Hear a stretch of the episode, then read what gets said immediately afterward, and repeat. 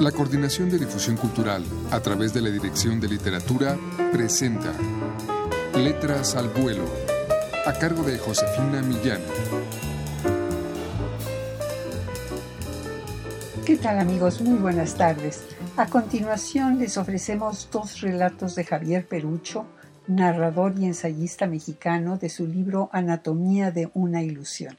Escuchemos en primer lugar Cuatro conejos, cinco canica, e inmediatamente después Mendrugos en la oscuridad. No grite, ¿para qué lo hace? Aquí nadie la va a escuchar. ¿Qué no ve que estamos en medio de un llano?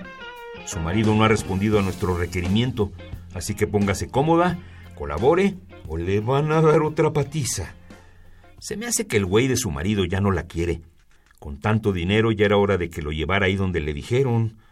¿Qué dónde? Me pregunta dónde acordaron que lo llevara. Al Cerro del Conejo, camino a Chalmita. Pero se hace el menso. Pretextos no le faltan, que no tiene los pesos, que ya dio aviso a la policía, que es demasiado el rescate. ¡Puta madre! ¿Cuánto pretexto? Por eso le digo que ya no la quiere. Ya verá si los hace enojar. Entonces conocerá el dolor de su sangre. Los viejos mandaban orejas, pulgares, manos. El Jorge la va a grabar mientras la entuba.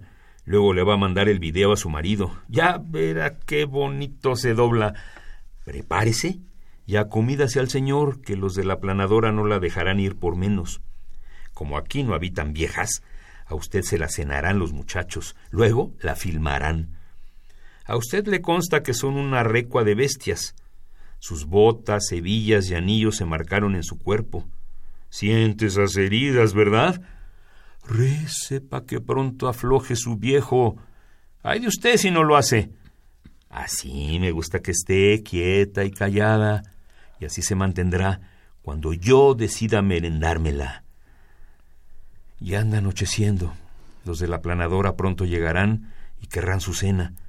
Pero el bizcocho ya me lo habré devorado.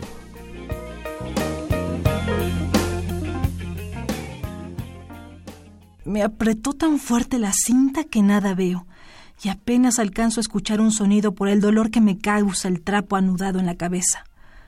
El zumbido que recorre mi cuerpo aplaca cualquier ruido exterior. Nada veo y apenas oigo. Para orientarme me valgo de mis manos extendidas. Ya no me levanto porque pierdo el equilibrio.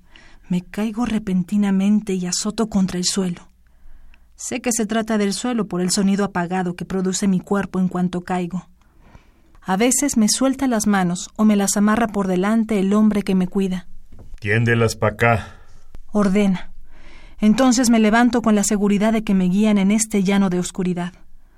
Por el tiempo transcurrido creo que fue ayer cuando ese hombre me la soltó las dos libres.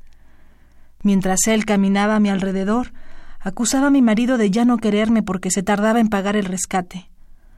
Hará caso cuando le llegue el video. Farfullaba. Y su viejo se arrepentirá. Cuando el hombre se fue, olvidó amarrarme al aro que tiene incrustado a la pared. Enseguida me levanté para tentalear alrededor del sitio. Me tropecé con un bulto. Eso creí en el momento por su blandura, pero soltó ayes de dolor. Supe de inmediato que no estaba sola. Había otros cautivos conmigo por el leve sonido de los cuerpos recogiéndose o arrastrándose en un rincón de la oscuridad. Callé mi sorpresa y me senté donde pude. Con alguien podré hablar cuando se descuide. Me repetía para alimentar la esperanza. Pero el hombre volvió tiempo después para aventarme un pedazo de pan que cayó en el cuenco de mis piernas cruzadas mientras vociferaba. Cómalo porque yo a usted me la ceno. Una de las múltiples voces de Javier Perucho es el de la violencia, que es uno de los temas que se reiteran en sus cuentos. Adquieran ustedes Anatomía de una ilusión de Javier Perucho en las librerías universitarias o al teléfono 56 22 62 02. Muchas gracias por su atención. Gracias a María Sandoval y Juan Stack en la lectura se despide de ustedes Josefina Millán.